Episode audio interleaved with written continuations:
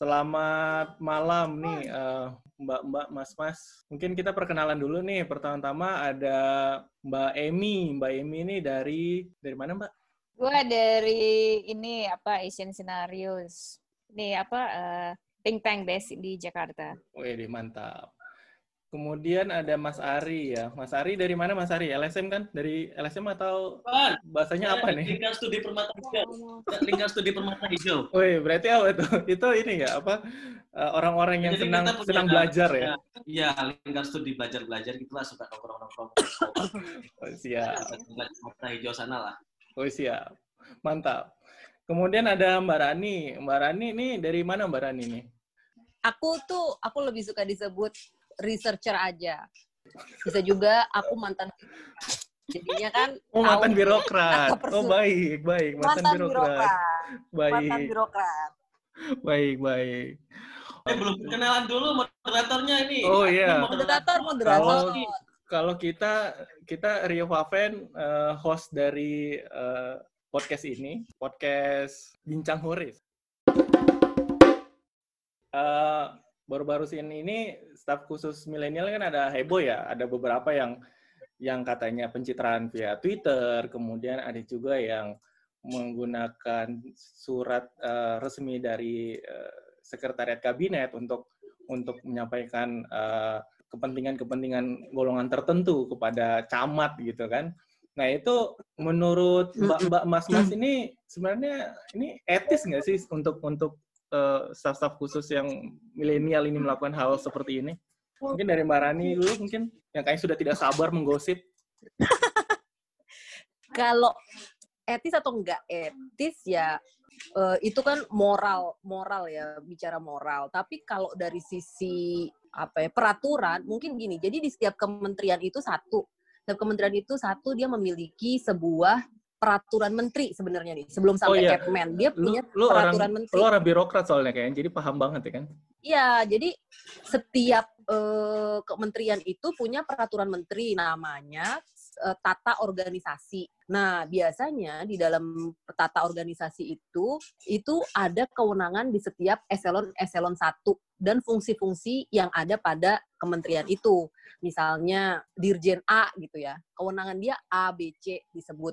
Itu itu rinci sampai eselon dua-nya disebut, sampai eselon tiga-nya disebut, sampai eselon empat-nya kewenangannya disebut rinci. Jadi dan rinci juga disebut siapakah yang bisa membuat surat keluar. Dari situ, dari kewenangan struktur di dalam kementerian, dibuatlah ada banyak Kepmen-Kepmen. Salah satunya Kepmen Tata Persuratan. Nah, di situ adalah cara-cara tuh gimana cara buat surat. Dari mulai penomoran, dari mulai pengklasifikasian, apakah surat itu rahasia atau tidak rahasia, siapa yang berwenang menandatangani, cap model apa misalnya, menteri capnya biasanya lambang Garuda. Terus kalau non eselon satu biasanya lambangnya beda, lambang kemen- lambang dari si kementerian itu sendiri, bukan burung Garuda. Nah, itu lengkap. Nah, si si oknum milenial ini, kita boleh sebut oknum ya, mungkin nggak usah ya, staf sus milenial ini pertama harus dilihat apakah dia berwenang memakai kop surat setkap. Jadi harus dilihat dari peraturan yang ada di setkap, tata persuratan yang ada di setkap, harus dilihat dari situ, dari sisi itu aja dulu. Ini di luar moral ya, karena dia menyebut salah satu nama P T di dalam surat itu. Nggak tahu itu P T itu punya siapa. Kalau di koran sih katanya ada, dia ada hubungan lah dengan si P T itu. Dan ada ada ini sih sebenarnya, dia harus tahu juga ketika dia dari setkap, misalnya memang dia memang boleh gitu untuk mengirim surat. Tapi ketika dia cross, camat itu kan berada di bawah kewenangannya Kemendagri ya. Itu seharusnya dia tidak bisa langsung turun tuh ke bawah ke camat tuh, dia harus cross ke Kementerian Dalam Negeri, kementerinya lah, baru uh, turun dari menteri itu ke camat. Atau dalam hal ini dia Kementerian Desa misalnya, ya juga harus dikirimkan surat itu ke kementeriannya. Jadi dia nggak bisa sih, harus harusnya tidak bisa langsung menjangkau ke bawah. Itu sih kalau dari pengalaman ya dulu. Artinya waktu dia, dia artinya dia secara birokrasi ini, secara prosedur sendiri dia sudah terlampau ya, jauh salah. kali ya, sudah terlampau jauh. Terlampau mungkin, ya. jauh. Jadi diduga diduga tidak sesuai prosedur yang seharusnya dilakukan ketika dia memakai simbol-simbol kenegaraan atau tata persuratan, tata persuratan aja lah gitu. Diduga dia tidak mematuhi itu gitu. Jadi menarik, tidak sembarangan. Se Jadi gini, kop surat yang dia pakai itu kop surat menteri ya, eselon satu. Jadi kalau di bawah setnek itu apa ya? Mungkin ada sekjen, itu sekjennya aja nggak pakai yang model Garuda emas di kiri itu. Itu hanya dimiliki oleh menteri, esel menteri ya, yang menteri, biasanya menteri yang tanda tangan pakai Garuda emas di kiri. Oh, artinya kalau misalnya itu suratnya pakai Garuda emas berarti, di kiri itu. Berarti kalau di lembaga negara itu Uh, penggunaan ada, lambang tata. Garuda itu tidak berarti semua, artinya misalnya misalnya gue eselon empat atau eselon tiga mengirim surat pun nggak bisa pakai lambang Garuda nggak itu bisa. Ya? Jadi yang bisa mengirim surat keluar biasanya ya, waktu di tempat kementerian dulu aku kerja itu hanya eselon dua. Eselon itu tiga paling, tidak itu, bisa mengirimkan itu, surat keluar. Itu paling paling rendah, paling rendah adalah eselon paling dua. Paling rendah eselon dua. Surat kepada siapa aja, eksternal dan internal, misalnya nota dinas, nota dinas bisa sih kayaknya dari eselon tiga, tapi antara eselon dua pun harus eselon dua ke eselon dua. Keluar apalagi hanya bisa dilakukan eselon dua atau eselon satu atau menteri ya di atasnya berarti. Gitu. Jadi dan eselon satu, eselon dua itu tidak memakai Garuda di kiri. Hmm, Garuda emas cuma di kiri itu biasanya kop surat yang hanya dimiliki oleh sekretaris menteri, khusus itu dibuat, itu kan emboss tuh gambarnya. Mm-hmm. Kami kalau minta aja, kalau kami mau mengkonsepkan dulu surat buat menteri, itu harus minta yang model begitu. Kayak beratnya khusus, jenis kertasnya juga khusus, uh, udah kalau, udah ada gitu. Jadi khusus artinya itu. Kalau, artinya kalau tahu. misalnya kalau misalnya kalau misalnya lu belum sampai di level itu atau lu bukan di, di kewenangannya di situ, berarti ketika kirim surat ke eksternal pakai apa? Nggak ada logo berarti? Atau cuma nama aja, sekretariat kabinet atau apa gitu? Nggak, nggak. Ya harusnya kalau belum sampai level itu, kalau eselon dua, lambangnya bukan gitu. Kalau pernah lihat ada lambang lembaga aja yang di kiri, terus ada alamat, surat, kayak kop surat biasa aja. Oh, eselon okay. satu setingkat dirjen pun nggak pakai begitu, kop surat biasa aja. Hmm. Iya, iya, iya. Jadi Dan ini ini, ini agak itu, aneh, berarti agak aneh banget ini berarti ya surat ini. Ya, tapi balik lagi ya, harus dilihat di struktur organisasi di setkap. Bisa aja di situ udah di state bahwa staf khusus misalnya setingkat menteri. Aku nggak tahu, bisa aja kan gitu, walaupun it's a little bit ridiculous gitu, tapi bisa aja disebut bahwa dia berhak untuk menulis surat setingkat menteri sehingga pakai Garuda di kiri misalnya. Oke. Okay. Bisa, bisa aja gitu, di, dilihat, harus dicek, harus dicek di, di tata organisasi mereka. Tapi kalau di tempat kementerian aku bekerja tuh ketat ya kayak gitu. Uh, kop surat menteri itu kalau diambil tiga lembar aja itu tercatat gitu. Misalnya aku mau ngambil, aku mau dong uh, ambil kop surat itu berapa? Tiga karena takut salah atau apa disebut tiga tercatat siapa yang ambil. Tapi setiap kementerian punya standar yang beda ya soal pengarsipan. Kayak uh, salah satu kementerian misalnya dia sangat rigid terhadap hal-hal kayak gitu karena takut misalnya ini kop surat Garuda ini kalau berkeliaran kemana-mana kan bahaya juga ya. Kalau Mbak Emi gimana Mbak Emi? Kalau gue sih mungkin melihatnya dari perspektif ini ya secara politis. Kalau kita baca dari apa namanya secara politisnya udah diberitakan ini kan istana sudah mengkonfirmasi bahwa staf Presiden Andi Taufan ini ya sesuai dilansir dari Kompas itu kan sudah diberi teguran keras oleh istana berarti sudah ada kesalahan prosedural kan. Ya bisa di, bisa diasumsikan bahwa uh, si A ini sudah melakukan probably kesalahan prosedural. Nah, mungkin yang menjadi apa namanya perhatian utama yang harus dicermati ada dua hal sih menurut saya. Yang pertama adalah ketika uh, staf ahli atau tenaga ahli staf presiden K S P ini yang terpilih tujuh orang ini, ketika mereka-mereka ini diberikan term of work atau maksudnya uh, S K tentang tugas-tugas mereka, apakah benar-benar mereka itu memahami koridor kerja kerja mereka gitu atau dijelasin nggak misalnya apa yang harus mereka lakukan, kemudian apa yang kewenangan mereka, dan sebagainya. Karena kalau kita lihat dari kasus yang ada seperti misalnya bukan ini saja, ada beberapa sebelumnya, kita lihat bahwa sepertinya apa mereka-mereka ini belum terlalu memahami apa tugas dan fungsi mereka sebagai staf milenial. Dan itu penting menurut saya di, diinformasikan kepada publik. Karena jangan sampai kita tidak bisa memahami mereka itu sebenarnya fungsinya seperti apa, bahwa memang kita tahu bahwa mereka e, harus melaporkan langsung kepada presiden, tapi kan bisa dianalogikan kalau ada mereka untuk apa ada menteri, kemudian ada lagi kantor staf khusus presiden gitu. Jadi saya sih melihatnya dari poin itu ya. Kemudian yang kedua mungkin dari saya, dilihat dari etikanya aja, bahwa sepengetahuan saya memang belum ada undang-undang yang mengatakan bahwa apakah si oknum yang berada di instansi pemerintah itu boleh atau tidak boleh menggunakan perusahaannya sendiri ketika dia menangani misalnya proyek atau program dari pemerintah. Karena kalau kita lihat secara etika, seharusnya terjadi proses kolusi dan e, nepotisme ya. Itu seharusnya, karena apakah itu esensinya kan dia harus melalui proses tendering atau setidaknya e, uji kelayakan atau apapun itu.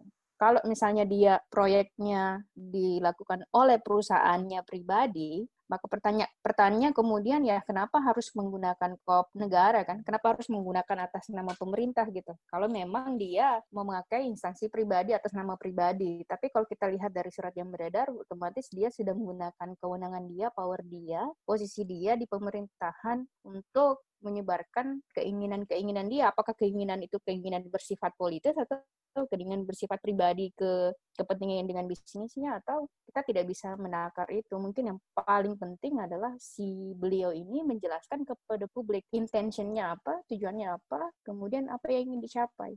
Mungkin ini, ini tadi Mbak Emy tadi nyinggung tentang um, apakah ada peraturan ya. Jadi kan sebenarnya kan banyak yang beredar info bahwa sebenarnya uh, si staf khusus ini dia memiliki ada hubungan dengan kelompok yang yang yang tertuang di dalam surat tersebut. Kemudian apakah peraturannya ada? Tadi kan Mbak Emy menyinggung tentang peraturan. Mungkin dari Mbak Rani atau Mas Ari mungkin sebenarnya ada nggak sih peraturan yang sebenarnya bisa kita kita singgung lah terkait dengan hal-hal yang muncul seperti ini? Karena kan ketika ada muncul konflik of interest, kemudian atau yang yang kemudian berarah apakah nanti ada K K N atau tidak, ini apakah sebenarnya ada? Mungkin dari Mas Ari dan Mbak Rani kan sebagai penggiat yang memahami peraturan-peraturan kan juga mungkin bisa kasih penjelasan, Mbak. Sebenarnya kan orang rame ini kan ada dua hal kan. Satu terkait dengan prosedural, artinya surat itu yang kemudian dipersoalkan dari sisi apakah staf khusus itu bisa mengeluarkan surat dengan berlogo Garuda, emas, dan segala macam, yang kemudian ada beberapa lembaga, lembaga negara seperti Ombudsman yang menyatakan bahwa itu ada potensi maladministrasi. Yang kedua, berkaitan dengan substansi isinya, yang kalau kemudian dikritik oleh banyak pihak, itu ada semacam konflik kepentingan pejabat publik terhadap perusahaan yang ternyata pejabat publik tersebut berada dalam struktur si perusahaan ini. Nah, kalau kita bicara konflik kepentingan dalam konteks di Indonesia, memang konflik kepentingan atau konflik of interest atau C O I lah orang melihatnya, di Indonesia itu kan belum main, belum mainstream ya. Meskipun kalau kita lihat satu dua undang-undang atau peraturan yang coba disambung-sambungin dengan konflik of interest memang ada, tapi O E C D misalnya, kalau O E C D di luar negeri itu dianggap sebagai salah satu akar korupsi. Tapi di Indonesia, konflik kepentingan itu belum menjadi sebuah mainstream dalam upaya mendorong good governance lah, atau good corporate governance, atau upaya untuk mencegah korupsi gitu kan. Dan indikatornya sebenarnya kalau kita bicara konflik kepentingan, banyak juga kok pejabat-pejabat yang merangkap uh, eselon satu, eselon dua kementerian, merangkap jadi komisaris B U M N misalnya.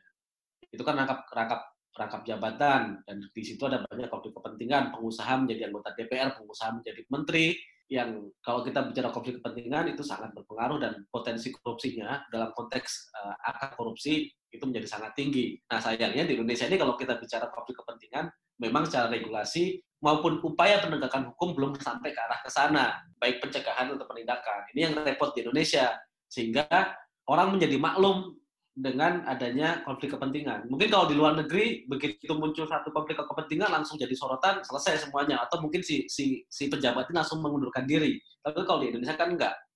Ada banyak menteri anggota D P R yang tidak malu-malu menyatakan, saya juga pengusaha.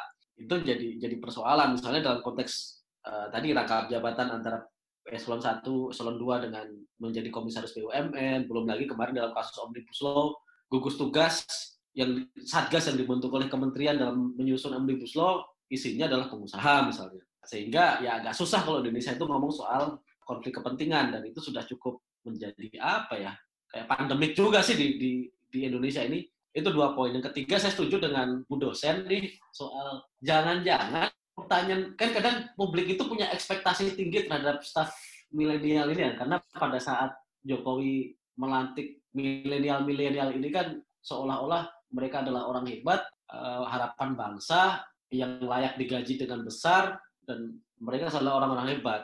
Nah, pertanyaannya adalah sejauh mana sih urgent adanya staf khusus milenial ini? Itu memang karena kebutuhan presiden atau jangan-jangan itu sebenarnya hanya langkah politik untuk mencari popularitas? Kan kalau kita baca di di banyak media dan segala macam, kan tugasnya staf khusus ini kan dua paling tidak kan. Satu sebagai teman diskusinya presiden, yang kedua adalah menjadi jembatan antara presiden dengan masyarakat.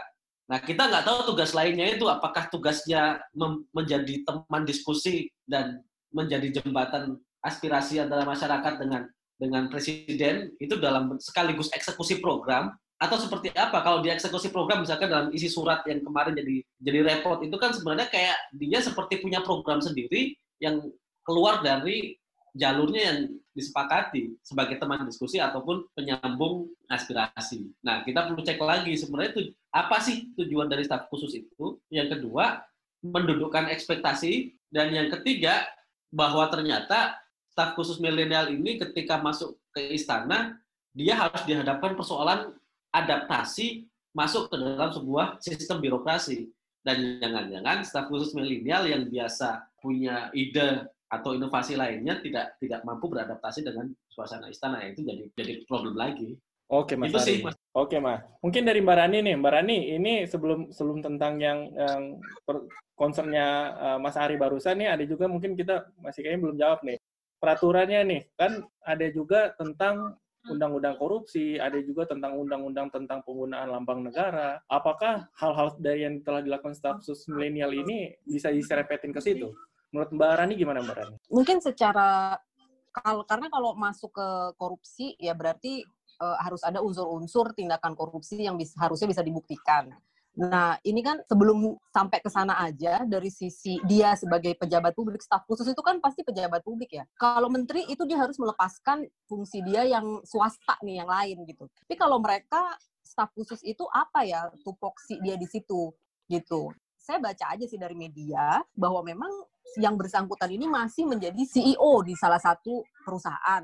Kalau misalnya memang dia berwenang membuat suatu kebijakan, kayak gini nih, surat-surat kayak gini gitu, dia harus berhenti gitu, harus memilih ketika dia naik jadi staf khusus. Aturan mainnya seperti apa sih staf khusus itu gitu, di dalam uh, S K yang dia terima. Yang kedua sebenarnya kalau kita tahu ada teori fiksi hukum ya, dia tuh harus baca itu semua peraturan tata organisasi, Kepmen tentang tata kesuratan, dia harusnya dianggap tahu. Jadi yang less educated dari beliau ini aja itu harus dianggap tahu gitu, apalagi dia. Jadi kalau untuk perbuatan dia yang memang melanggar prosedur ini sih, it, kalau menurutku tuh agak heavy ya. Ya kita kan nggak pernah baca semua permen di setcap tentang tata organisasi apa, Kepmen tentang tata persuratan apa, S K dia apa, tapi itu di luar dari kewajaran yang praktek-praktek yang selama ini dilakukan gitu. Contohnya staf khusus di salah satu kementerian itu yang menandatangani surat ketika dia membuat rapat aja.